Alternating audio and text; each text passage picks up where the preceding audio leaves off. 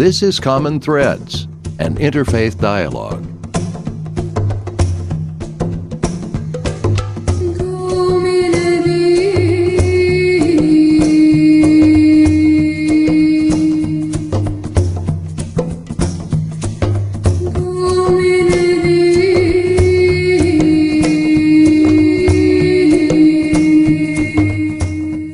I'm Fred Stella, president of the Interfaith Dialogue Association, and welcome to another edition of Common Threads. Today we have with us a gentleman who has been in the studio with us before. His name is Harry Coyman, and he is the interim director of the Michigan Interfaith Alliance. And Harry, we had you on about a year ago, correct? Almost a year ago, right. That's right. And Interfaith Alliance here in Michigan is a year old this month. Exactly. It's happy birthday. Yes, yes. For those of you who did not hear our broadcast about 1 year ago, let's talk about Interfaith Alliance. What is your mission? Well, basically we are an organization that is out to promote civility in public discourse. We are out to say that no one group speaks for any one particular religion. We are out to promote tolerance in different groups of people that exist in our country. We basically want to support the Constitution as is without changing it and without saying that one religion is better than another. So, contrary to what some people might think, you are not the successors to the Madalyn Murray O'Hair empire that is out to destroy religion as we know it in this country. Oh, no. Our goal is basically the same as I think any red-blooded American, and for that fact, most of the human race. We just want people to be able to live their lives without coercion from any one group. If, for example, you talked about Madalyn Murray O'Hair, she was basically an atheist. Now, at the Interfaith Alliance, we may have some atheists in there, but basically we're a group that's nationwide that have like about 50 different faith groups all represented. We do not try to speak. For example, I myself am a Christian, but I don't pretend to speak for all Christians, and I think that's one of the things that we're trying to overcome, where the Christian Coalition says this is the Christian thing to do. So let's see. Some people have identified you as the liberal answer to the Christian Coalition. Speak on that. Is that a valid stamp? I don't think it's a valid stamp as such. I think there are conservative members of different faith groups that are also concerned about a lot of the same things that the Christian Coalition and the other religious right organizations are concerned with. I think there are liberals in the group. But I don't think it's predominantly liberal. I think if you were to ask people about their values, you would have people that would be very conservative in their values. If you ask some about their values, it would be very liberal. So I think we're an across-the-board kind of a group. Mm-hmm. And you yourself are a member of the Reformed Church of America. Yes, I am. And do you find a fair representation in the RCA, from the RCA in Interfaith Alliance? Well, there are some members of the RCA and the Interfaith Alliance. We've never really done a study as such. We have a list of people that are member donors, but we don't have what their particular religious faith is. We do have people that are on the boards, the national board. It includes anything from Protestants, Catholics, Jews, Muslims, Hindus, Buddhists, you name it. There's 50 different faith groups represented, so we're kind of across-the-board kind of a group. All right. When you met with us last year, and you were just starting up here in Michigan, you had a membership of about 300? Right. And that's grown just a little, hasn't it? Yes, it has. It's up to 3,000 right now, and I think we're still growing. We have I think it's a reaction to what a lot of people have seen over the past year, a lot of vindictiveness on the part of the religious right, and almost a tendency to get out of the religious area and promote a particular brand of politics. And they may say, well, this is the Christian way, to vote, or this is the only true American way to vote, and you have to be a Christian to vote this way. And that's the kind of thing that I think has turned a lot of people off. Mm-hmm. I've noticed in some more conservative periodicals that, especially ones that are specifically geared toward a Christian audience, mm-hmm. that there are some areas that kind of confuse me as to why they are pegged religiously conservative. For instance, I can understand why the abortion issue may be something that's near and dear to the Christian conservative heart, why homeschooling might be, and all this. But it's amazing how they've also taken a very hard stance on, say, gun control. I don't know what the Bible says about gun control or the lack thereof. I don't think there were guns around in the Bible. So. Okay. No? Okay. No, I don't think so. All right. And taxes, for instance. Yeah. You know, which certainly goes way across the board on religion. But it's interesting that they certainly have not ignored the subject of taxes in their literature. Right, and that, I think, is one of the things that concerns the Interfaith Alliance, that is a representation of a religious point of view and saying, well, if you are truly and put whatever religious group you want in this thing, if you are truly a Christian, you should be for lowering taxes. Now, lowering taxes is one of these things that everybody says, hey, I'd like to have my taxes lowered. But they almost make it a religious kind of a thing, whereas if you don't vote to lower my taxes, you couldn't be a very good American or a very good Christian or whatever your faith happens to be. Mm-hmm. And so it's more or less taking politics, put it into the religious realm, and vice versa.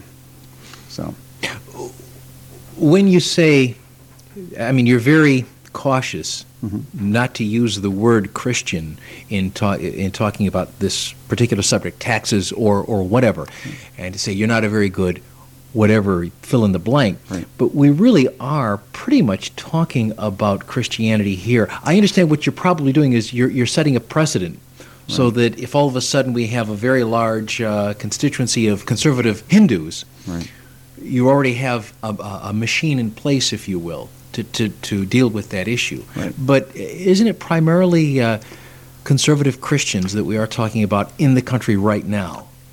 In the country right now, you're correct. It's primarily Christians. But if you watched Channel 35 last night regarding God Talks Back, it was on the section called the 20th Century. There are religious groups in different countries that are all basically doing the same thing, and one of the things that struck me was that the rhetoric was very similar. For example, here, it was Christianity. However, if you went to India, it was the Nationalist Hindu Party. If you went to Iran, it was the Shiite Muslim group. Mm-hmm. I had to think there for a minute because of the different Muslim groups. So I think you're correct. I think one of the things that we do not want to have happen is we do not want to have any one particular religious group say that, okay, we speak for all Americans. And I think our Constitution has always pointed that out to us. We have a freedom of religion, and we each in our own way worship our own God however we please. It's not that... And I think some people have said, well, we started out as a Christian nation. And I think that's more rhetoric than anything else. I think that if you do a study of history of this country, I think you'll find out that a lot of our founding fathers were not Christians at all, but they were deists. Right. So I think that's one of the things that we have to watch out for, and that is misinterpreting history. Mm-hmm. You are the interim director for the Michigan chapter of Interfaith Alliance, so you cover the whole state. Correct. Do you travel quite a bit in this position? I have traveled east and south. I haven't really gone north that far. But as far as traveling goes, no, I'd say really not. I do a lot of work over the internet, emailing people and asking for responses and things like this. So a lot of what we do is basically email and internet kind of things. What I wanted to do, my plan for this particular program, was to talk about the issues that are in front of voters, in front of citizens today. Let's talk about the state in particular for right now. Are there any issues that are really hot on the presses at this moment here in Michigan that you would encourage people to take a look at? Well, I think one of the things that we're looking at right now is a hate crimes bill. Today, even as we speak, this is the 29th of June, the Congress is debating a hate crimes bill. And the religious right has basically taken the tack that this is going to infringe on our religious liberties if we promote this hate crimes bill. The state in the past has gone and tried to pass a hate crimes bill. I couldn't tell you at this particular point where that sits, but I'm sure it's going to come up again. It never became a law.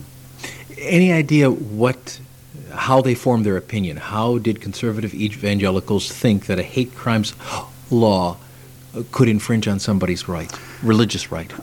Well, I think basically comes from, for example, Gary Bauer and the Family Research Council. Literature that they sent out basically told people that their rights were going to be taken away if their congressperson voted for this. I think I remember the reasoning on that. There's the idea that if a minister in a church gets up and in a sermon says that homosexuality is a sin, that could be constituted as hate crime. Do you recall that as being correct? I think that was one of the things that was brought out.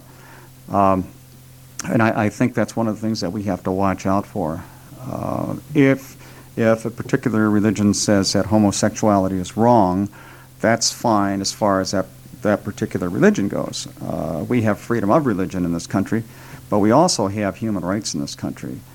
I can recall when I was a young man, I was in the military and I was stationed down south. Now, this may tell you how old I am, but these are in the days of segregation. And one of the things that struck me was whenever I asked for an explanation of why things were segregated in the South, I was always given the biblical example of the book of Genesis, where Ham looked upon his father Noah, who was naked, and God cursed Ham. And the people that I spoke to down south, very honest, very sincere people, honestly believed that this was the curse of Ham upon the black person. And they didn't see it as bigotry at the time. They saw this as something that was quite natural, quite common. And I think that's one of the things that we have to watch out for. That we do not take our religious beliefs and then transpose them into our own personal political beliefs. Mm-hmm. We are, after all, a democracy. Each person has their human rights in this country, and we should always remember that. Right. I remember an example I read recently, and I think it speaks quite clear to this subject.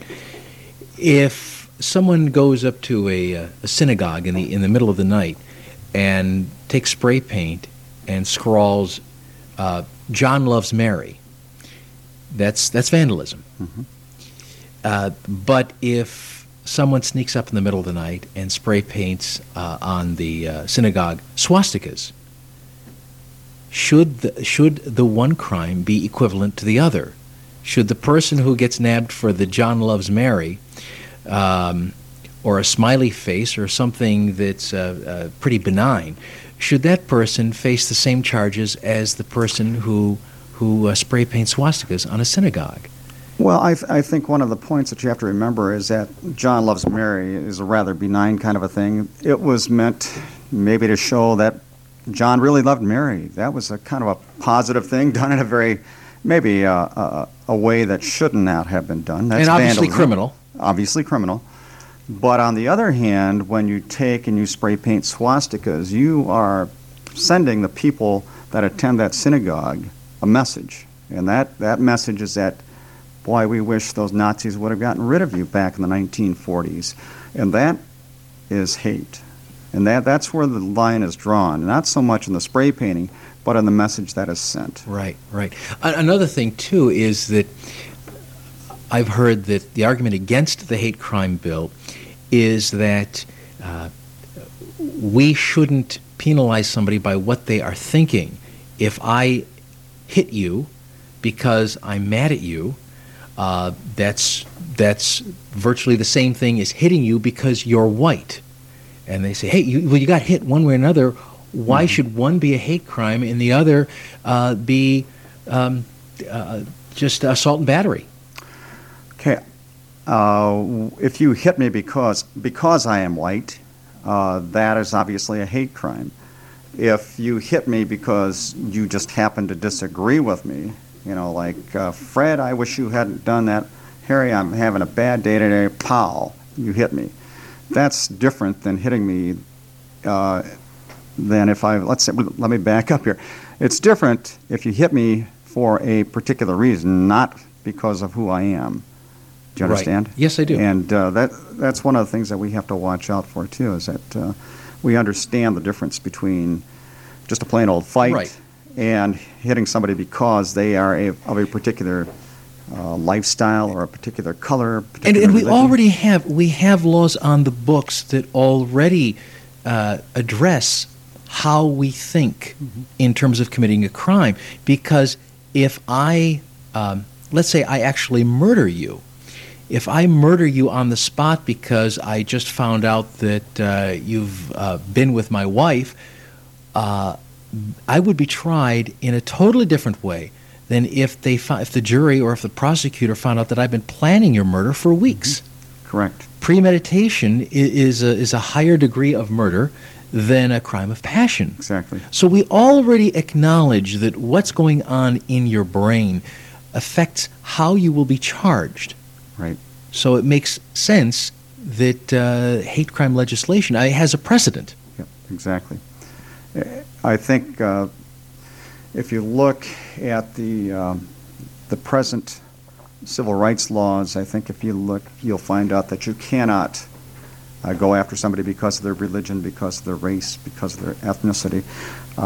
And I think that's one of the things that we've already have on the books. So that's one of the things that we have to recall.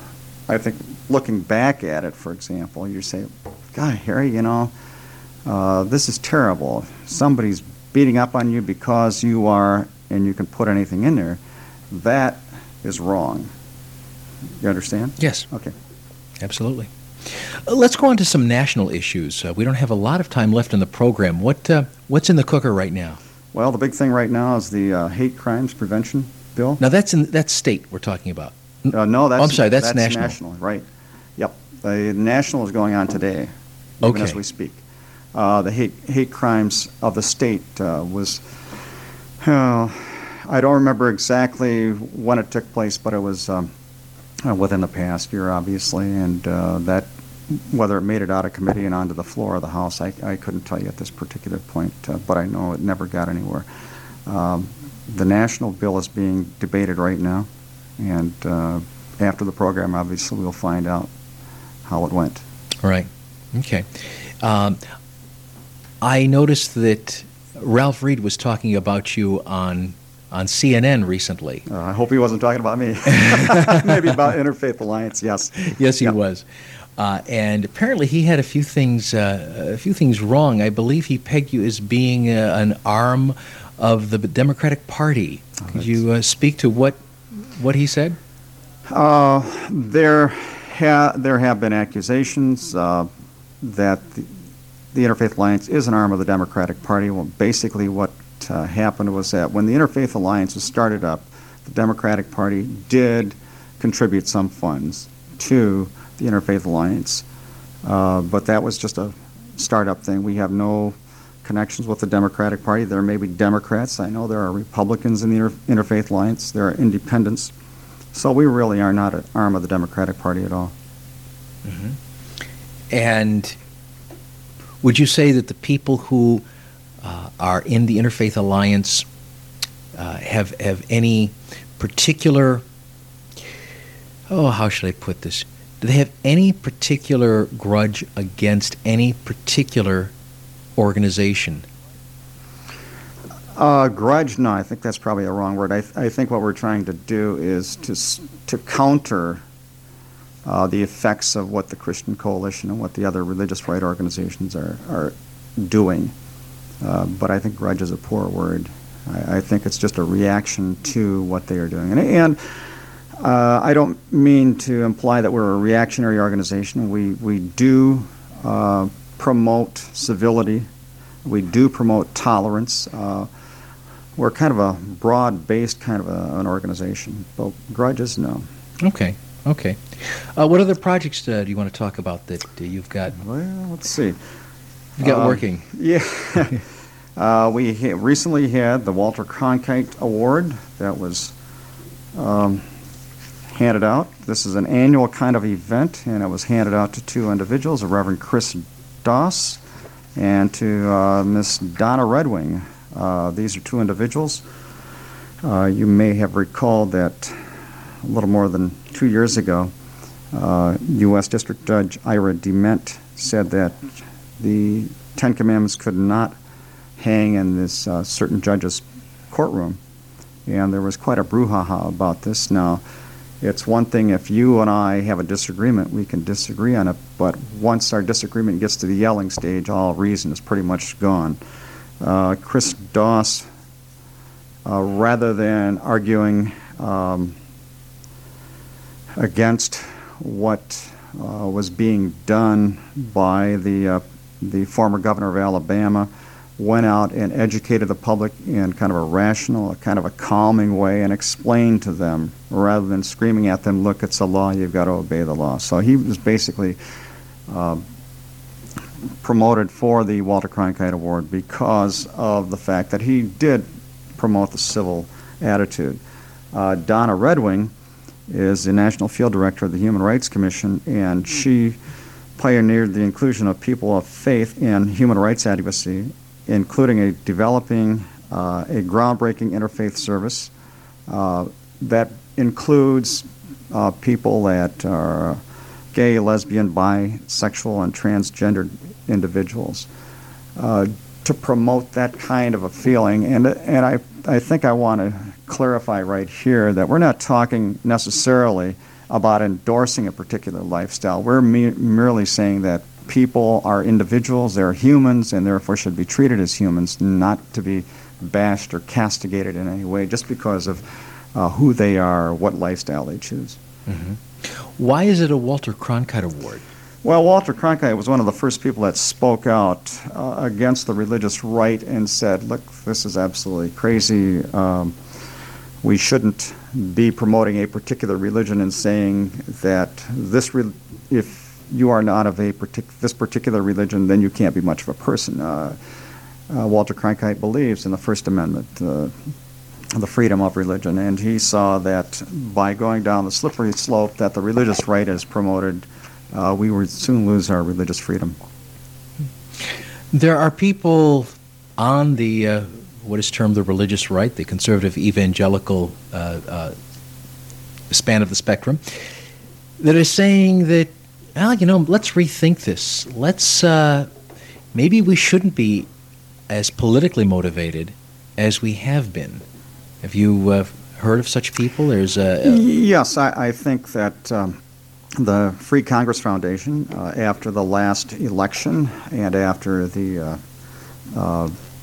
President Clinton's trial, said, okay, we do not have a moral majority, so let's hold back. That's Paul Weyrich. Paul Weyrich, correct, mm-hmm. Yep. Let's hold back and let's keep our powder dry and let's, back into our little holes for a while. There have been a number of people, obviously, that have said, no, we can't do that.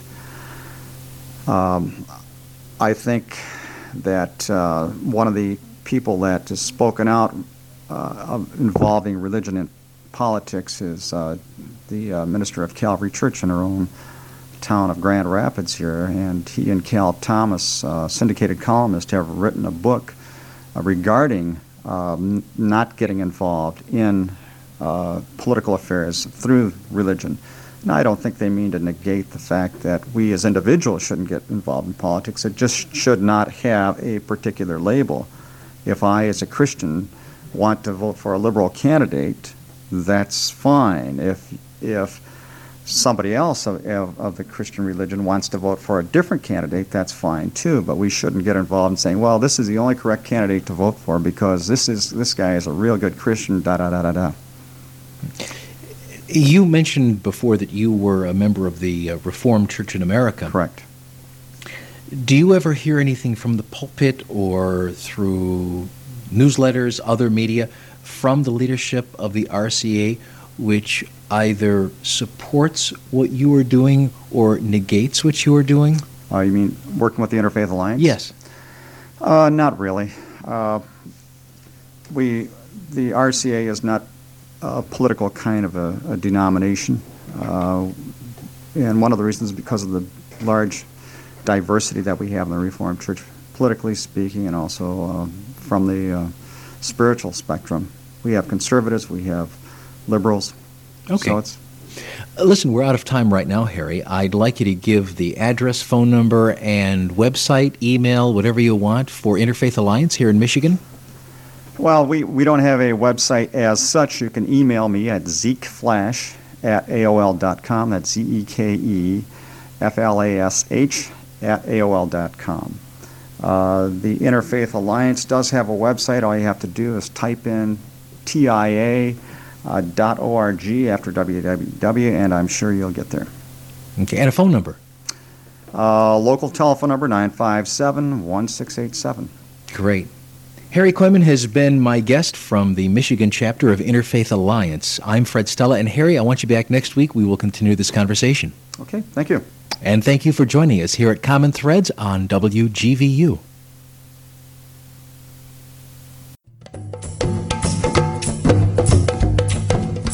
Common Threads is a production of WGVU in cooperation with the Interfaith Dialogue Association. The views and opinions expressed are not necessarily those of the station, its underwriters, or Grand Valley State University. In many cases, the participants on this program represent themselves and may not be designated spokespeople for the faiths they represent. Send questions and comments by email through our website, www.interfaithdialogueassociation.org. Thank you for listening, and join us again next week for another edition of Common Threads.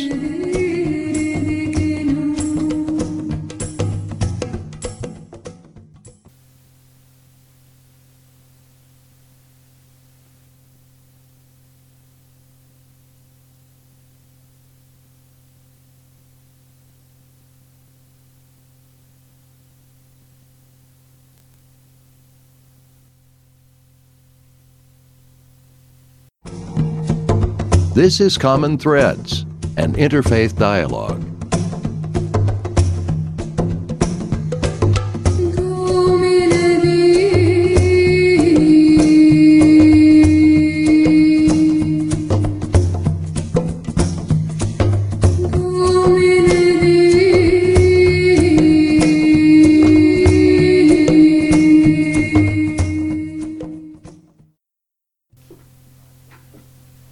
Welcome to Common Threads. My name is Fred Stella, President of the Interfaith Dialogue Association. Last week, we started our conversation with Harry Coyman. Harry is a part of an organization called the Interfaith Alliance. I'd like to draw a bit of a distinction, a line of distinction, between the Interfaith Dialogue Association and the Interfaith Alliance. The Interfaith Dialogue Association is made up of people, clergy, lay people, of variety of world religions, and we host lectures and discussion groups, interfaith prayer services, and our goal is mainly education. We want people to understand what makes other people around the world seek transcendence through their ritual, their doctrine, and their culture. The Interfaith Alliance is more political than Interfaith Dialogue Association. However, we still share certain common goals. We may address these issues differently, but nonetheless, we feel that the Interfaith Alliance is a very important organization. We had Harry Coyman on about a year ago when Michigan first formed their chapter, and we wanted him back again to discuss what has happened in the past year and where Michigan's Interfaith Alliance is going. Harry lives here in West Michigan. He's a property manager at the Westtown Jubilee Home, housing rather. He is a member of the Reformed Church in America and attends Ada Community Reformed Church. And he is currently the interim director of Michigan Interfaith Alliance. And last year when we spoke to Harry, Michigan Interfaith Alliance had 300 members, 300 or 500? 300. 300, and now it's 3,000 members. 3,000. Pretty impressive. Harry, welcome back. Thank you. It's good to be back. We were talking about the issues that are important to Interfaith Alliance these days, and we talked about the hate crimes legislation and a few other things. I wanted to talk about the Littleton, Colorado tragedy, because that really has brought all sorts of outrageous political behavior out of the woodwork. And so now we're talking about prayer in school, which we haven't heard about in a long time. We're talking about posting the Ten Commandments. It seems that everybody is blaming the fact, the so-called fact, that we kicked Jesus out of the schools so many years ago, and this has caused the tragedies of Littleton, of Jonesboro, all the other little towns that escape me at the moment. So what is Interfaith Alliance's response to the response? Well, I think one of the things that everyone has to recognize is that Littleton was and remains a tragedy.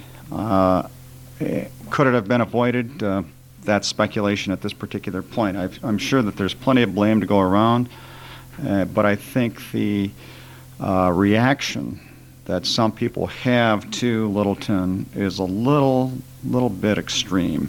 When we start talking about posting the Ten Commandments, I think in classrooms and in other public places, I think Cal Thomas, who's a syndicated columnist, who I disagree with quite often, hit the nose right on the head. He said, putting the Ten Commandments in every classroom is kind of like putting a talisman around your neck to ward off cancer. I don't know how much good it will actually do. I would oppose posting the Ten Commandments just because I think it violates the Constitution.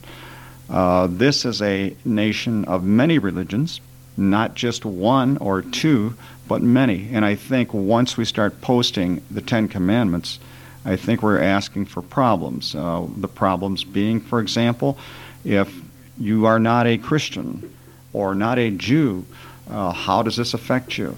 Are you offended by this? What will your reaction be? As a Christian, I would be offended that the Ten Commandments are in the classroom.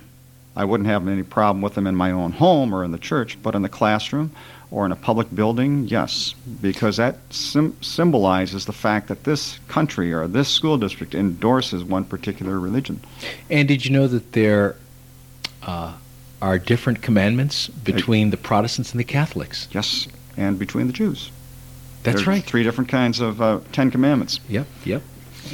So which ones do you put up? That's a good question. I think we have to remember that even in the Judeo-Christian religions, as people would point out, there is even diversity there. Which one? Do we put up the one that Roman Catholics use, the one that Protestants use, the one that Jews use? Which one? Is it a toss-up? You know. So that's one of the negative items. I think Dr. Walton Gaddy, who's our executive director at the national level, said it best when he said if they wanted to legislate commandments, they should adopt two that people of faith and goodwill expect of elected leaders in government. Number one, thou shalt not politicize the Ten Commandments for partisan purposes. And number two, thou shalt not manipulate religion or religious expression for partisan gain. And I think that pretty much says it. I think that's what's happening right now. Some people want to politicize this whole tragic event, and I don't think that should happen at all. Sure. And we can say pretty much the same thing about prayer in school. Exactly. They're moving both of these issues concurrently, and they think that if they have the teacher lead a prayer or a prayer over the PA system, that all of a sudden these wayward children will see the light and exactly. become Girl Scouts and Boy Scouts. Right, and I think I taught school for nearly 30 years, and one of the things that I never stopped my students from doing is I never stopped them from praying when it was appropriate. If they wanted to sit down at a meal and pray, that was fine. But if I said, boys and girls, it's time to bow our heads in prayer, and please join me, that would be wrong. If somebody did not want to pray, that's fine. But I think when the state, whether it's teachers, principals, or what have you, gets involved, suddenly we're legislating morality, we're legislating religion. I think that should be the job of the home and the church, not the schools. There still are, from what I gather, quite a few schools around the country who basically break the law and have a teacher-led prayer or a prayer over the PA system. Are you aware of that? There are some, yes. A lot of them are down south in some of the southern districts that we have. And I don't know what the reaction will be by the federal courts, but I do know that there are some down south. Yeah, I just read an article. It's very, very tragic about a lone Jewish family in, I believe it was Alabama. Alabama, correct. Yeah. And the absolute hell that those kids and parents went through because they had to sit through that or leave and be taunted, physically abused by the kids. And I know the response from the school was, well, why don't you just all convert? You're right. Yep. And that's the kind of thing that we in the Interfaith Alliance worry about. You might say, well, this is a majority religion. 99.99% of these people may very well have been Christians. But what do you do with that one family? Do you taunt? Do you drive them absolutely crazy trying to get them to convert? Tell them that they're going to hell because they're Jews? I think not. I think it's in the best interest of everyone in this country to say, okay, you have your religion, and if you want to worship God in your own way or not worship God, because we don't want to exclude atheists and say, well, you're no good because you don't have any religion, I think that would be wrong. I think we want to encourage people to worship God in their own way or not worship God in their own way. Mm-hmm. Would you agree that many school districts, many teachers, many administrators got it wrong and misunderstood the Supreme Court ruling of 1962 and overkilled this whole notion of prayer in school or Bible clubs and all that? Yeah, definitely. I think that people have to realize that there is a freedom of religion in schools where students can bring their Bibles to school. Obviously, if you're having a lesson in history, the student is not expected to pull out the Bible and suddenly start reading the Bible. Or if the student says, I want to stop this lesson in English right now and I want to offer up a prayer, that's inappropriate. But I think that any other time the students could worship God however they pleased. I think it was a knee-jerk reaction because some people said, well, you can't mention God at all. And that's not true. The Supreme Court never said that. The Supreme Court said the state has no business doing this. Right. But at the same time, you cannot teach history without talking about religion. Religion formed history. Correct. Absolutely. But I think endorsing a particular religion is wrong. Exactly. I mean, I'm a Christian. I make no bones about it. However, if I got up in front of my class and said, "Look, the only way to get to heaven is by being a Christian," I would be offending people. Now, you might say, well, Christianity should be an offensive religion if you read the Scripture. However, if I want to proselytize outside my classroom, and I'm not talking about school grounds, I'm talking about in my home, that's fine. I think we have that right. However, when I have a captive audience and want to proselytize, that's wrong. Mm-hmm. So I would encourage people to realize the difference. I think I recall about 2 or 3 years ago, the Clinton administration came out with a handbook. It essentially explained what the Supreme Court ruling said, what the Constitution says, and here is the reality, that you can do this, you cannot do the other, what you were saying. You right. cannot stand up in front of the class and say, here's religion. Right. But that you can have the Bible clubs, and there's also a movement, and I understand there may be some subversion going on here, a hidden agenda, but there's an awful lot now of teaching the Bible as literature. There's there was a school district, I think it was down in Fort Myers, Florida, that tried to do that. They had a one-year Bible class. It was in Lee County, Florida.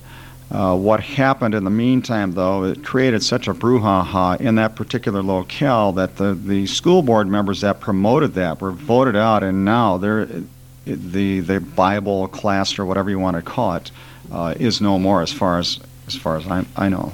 Mm. But those are the kinds of things that get people riled up and have a tendency to divide us as a community and as a nation. Sure. Another issue that's hot on the presses right now is Bob Barr's infamous statements about the Wiccan religion in the Army, or in the armed forces in general. What do you know about that? Well, he is asking, and through Paul Weyrich also, asking that conservative Christians not join the armed forces because in Fort Hood, and I believe it's in Texas, there is a group of Wiccans who are basically worshiping in their own way. And Wiccans may have been called witches in the past. Bob Barr falsely accuses them of being Satanists, which they are not. And he said, well, if we're going to have this, we shouldn't have any Christians going into the armed forces. To the tribute of the 96 chaplains that are on board on Fort Hood, all of them have affirmed the right of the Wiccans to worship in the way that they please. The Wiccans are not taking any tax money, since they do not have a chaplain as such. They basically worship at night. They worship out of doors rather than in a chapel. And I think that the Army, once again, is way ahead of the rest of us in saying this is freedom of religion. You worship your God in the way that you see fit. It's not harming anybody. It's not damaging anybody. If I said, well, suddenly we have to have human sacrifices to satisfy our God, I'm sure there would be some uproar made about that, but these people are basically worshiping nature, right? And so I feel, and I think most other Americans feel, that they have a right to worship in the way that they please. Yeah, I remember the last presidential campaign. Pat Buchanan was attempting to wedge us, if you will, by talking about the Judeo-Christian ethic being subverted by, as he put it, and this is very close to a quote, those people who worship dirt, which is a reference to the nature religions, to paganism. You could even expand that to Hinduism and Buddhism. Sure. Actually, I'd love to know what Mr. Barr would how he would comment on, say, Hindus in the Army. Yeah. Because their ritual is pagan. I mean, no bones about right. It. It is a pagan religion, and their ritual is so vastly different from Judeo-Christian worship that chances are, if he saw Hindu worship, he would probably say the same thing, except that it would be less politically expedient because there's a lot more Hindus, maybe not in his district, but right. nationally, right. than there are Wiccans. Is my guess. So how is the Interfaith Alliance actually involved in this particular subject of the Wiccans in the Army? At this point, I would have to say that they're not involved, but I'm sure that there will be some kind of a press release brought out on this. just as there were on other occasions when suddenly things happened where people were showing intolerance, especially governmental and religious leaders. I think that there may be a press release coming out of this, but I wouldn't swear to it. Okay. Just a couple of weeks ago, we learned about, in the city of Sacramento, California, that 3 synagogues were torched, I believe, in one night. And actually, this is, I almost said a fairy tale. That would be incorrect. But it's a little bit of joy in the midst of tragedy because of the way the community responded. Let's talk about that for a little bit. I mean, again, three synagogues were torched. Right. And it just so happened, wasn't there a convention? There was a Methodist United convention. Methodist Church was having a convention in Sacramento, California at that particular time. Right. When the 3 synagogues were firebombed, or they were torched, I think basically the fires were set. They were arson rather than a bomb thrown through a window. What happened was that there was going to be a Jewish worship service at a theater or some larger place, and the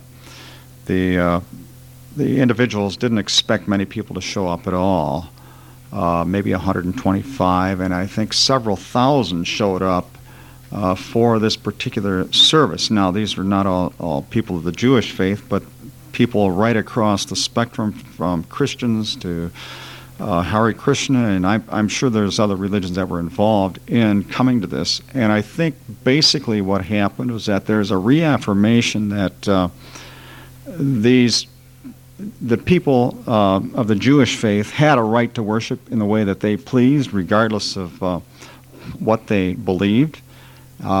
This is an American tradition. It's something that we all hold near and dear. We want to make sure that everybody has the right to worship their God in the way that they please, and nobody should take that right away from anybody in this country, hopefully around the world, but obviously that's going a bit too far right now. Right, right. And we were talking about the Methodists. Right. They responded in an amazing way. Right. The Methodist Convention took up a collection and gave the Jewish congregation $6,000, I believe it was. Right. It was a dollar amount for rebuilding their synagogues. Yeah, and I think that says an awful lot about people of faith. And that's one of the things that the Interfaith Alliance tries to promote, too, the good things that happen by people of faith, regardless of whether you're Hare Krishna, Jewish, Buddhist, Hindu, what have you. Generally, people of faith do see each other as human beings and of children of God. Right, right. You're having a rally. You're trying to put together a rally, I hear, called Stop the Hate. Stop the Hate. Yes, exactly. It should take place on October 7th of this year. The details are not, or they're being formulated right now, but they're not finalized. It may be a statewide thing, or it may be at several different locales throughout the state. It's put together by the Interfaith Alliance and several other organizations that basically refer to stopping the hate violence, acts of violence motivated by hatred at persons in a targeted group. And that hate is generally directed at persons because of a particular characteristic. It could be because somebody's hair is black. But I think we mentioned this in the previous program, that when you single out people for who they are, not what they have done, but for who they are, that's indicative of a hate crime. And I think that one of the things that we have to learn, too, is that hate doesn't suddenly become hate. We start off with being intolerant of another person's religion. You know, this is a heathen religion. Oh, these people are terrible, and stories are made up about worshiping devils and all the rest of this. And I believe that kind of thing promotes hatred. Just being intolerant of how you or I worship leads to the next step up. And then the final step is obviously what went on in Kosovo, and that's ethnic cleansing. just to kill you because of who you worship or what you worship. You know, these things are wrong, and I think that what we're trying to do here is to promote an attitude of tolerance and of civility, of recognizing people as being human beings regardless of who they are, as long as they are not harming another individual. You know, if suddenly I said, well, my religion says, Fred, I'm going to beat the daylights out of you because that's part of my religion. Obviously, I'm harming you at that particular point. But if I say, Fred, I'm going to worship God in this corner here and I'm just going to talk to the corner, that's harming no one. And so that's, I think we have to draw a distinction there. There's a lot of individuals right now that are being picked on because of their lifestyle. Homosexuals, for example. Whether you agree or disagree with their lifestyle, that's up to you. But to single them out and say, these people are wrong, they're worthless, or they're not human beings, they're being singled out because of their particular lifestyle. And, you know, we feel that's wrong. Right. There is a response from the more conservative end of religious spectrum saying that now the gay movement is intolerant of religion. Do you see any evidence of that? You mean of the gay movement being intolerant of religion? Yes. No, I don't.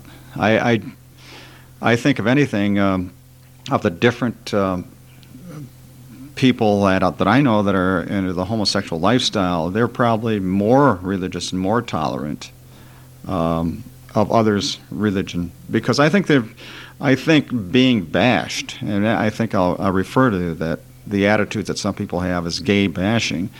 Because these individuals are bashed, they become more sensitive to the fact that what human rights are. But I don't see them going after religion as such and saying, well, we're going to bash the religion. I don't see that at all. Do you think that in the coming year you see this growth in Interfaith Alliance here in Michigan continuing? You say you've gone from 300 to 3,000 in 1 year. Right. And how do you advertise? How do people find out about you? Really, it's by word of mouth. We have the internet. Somebody may get onto the Interfaith Alliance at the internet. Somebody at the national office refers these people to me, and then I contact them by mail or through the internet. Others, it's somebody goes to a church and says, hey, this is a good group or good organization to get involved with, and these are the objectives of this organization. Let's try it. So it's mainly by word of mouth. Yeah. Do you have churches that encourage participation? I mean, we have churches that I want to say advertise. I mean, yeah. There's flyers and brochures out there. Has anyone from the pulpit said, we think you ought to join the Interfaith Alliance? I can't say that they've done that. No, I don't. Yeah, just right. Simply, just by having your brochure in the vestibule, right. You know, it's encouraging, if exactly. you will, right. participation. Right. And you do have that in churches. Yeah, we have some churches that do that. They'll mm-hmm. post things on the bulletin board and things like this. Mm-hmm. And if anyone does want to get in contact with you, why don't we start giving those email addresses and all that? Okay, we do not have a Michigan website as such. If you want to get onto the Interfaith Alliance website, it's www.tia.org. That's the national. That's the national. The local, you can get in contact with me at zekeflash@aol.com. That's zekeflash@aol.com.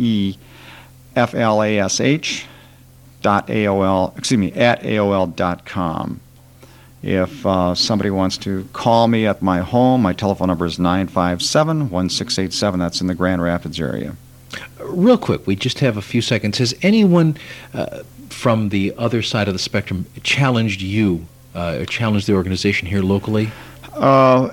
Not here locally, but in Lansing. We've had challenges that I responded to by writing the editor of the Lansing State Journal. basically implied that just because if you weren't a member of the Christian Coalition, you couldn't call yourself a Christian. Yeah. And the Interfaith Alliance was just 130 million churchgoers, and not affiliated with any particular branch. All right. Harry, it's been wonderful to have you here today, and I wish you the very best for the coming year, and we will talk again in the future. Okay. My name is Fred Stella with the Interfaith Dialogue Association, and I thank you so very much for joining us, and I hope you'll do the same next week right here on WGVU.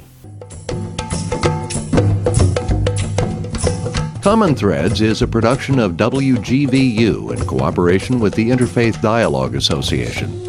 The views and opinions expressed are not necessarily those of the station, its underwriters, or Grand Valley State University. In many cases, the participants on this program represent themselves and may not be designated spokespeople for the faiths they represent.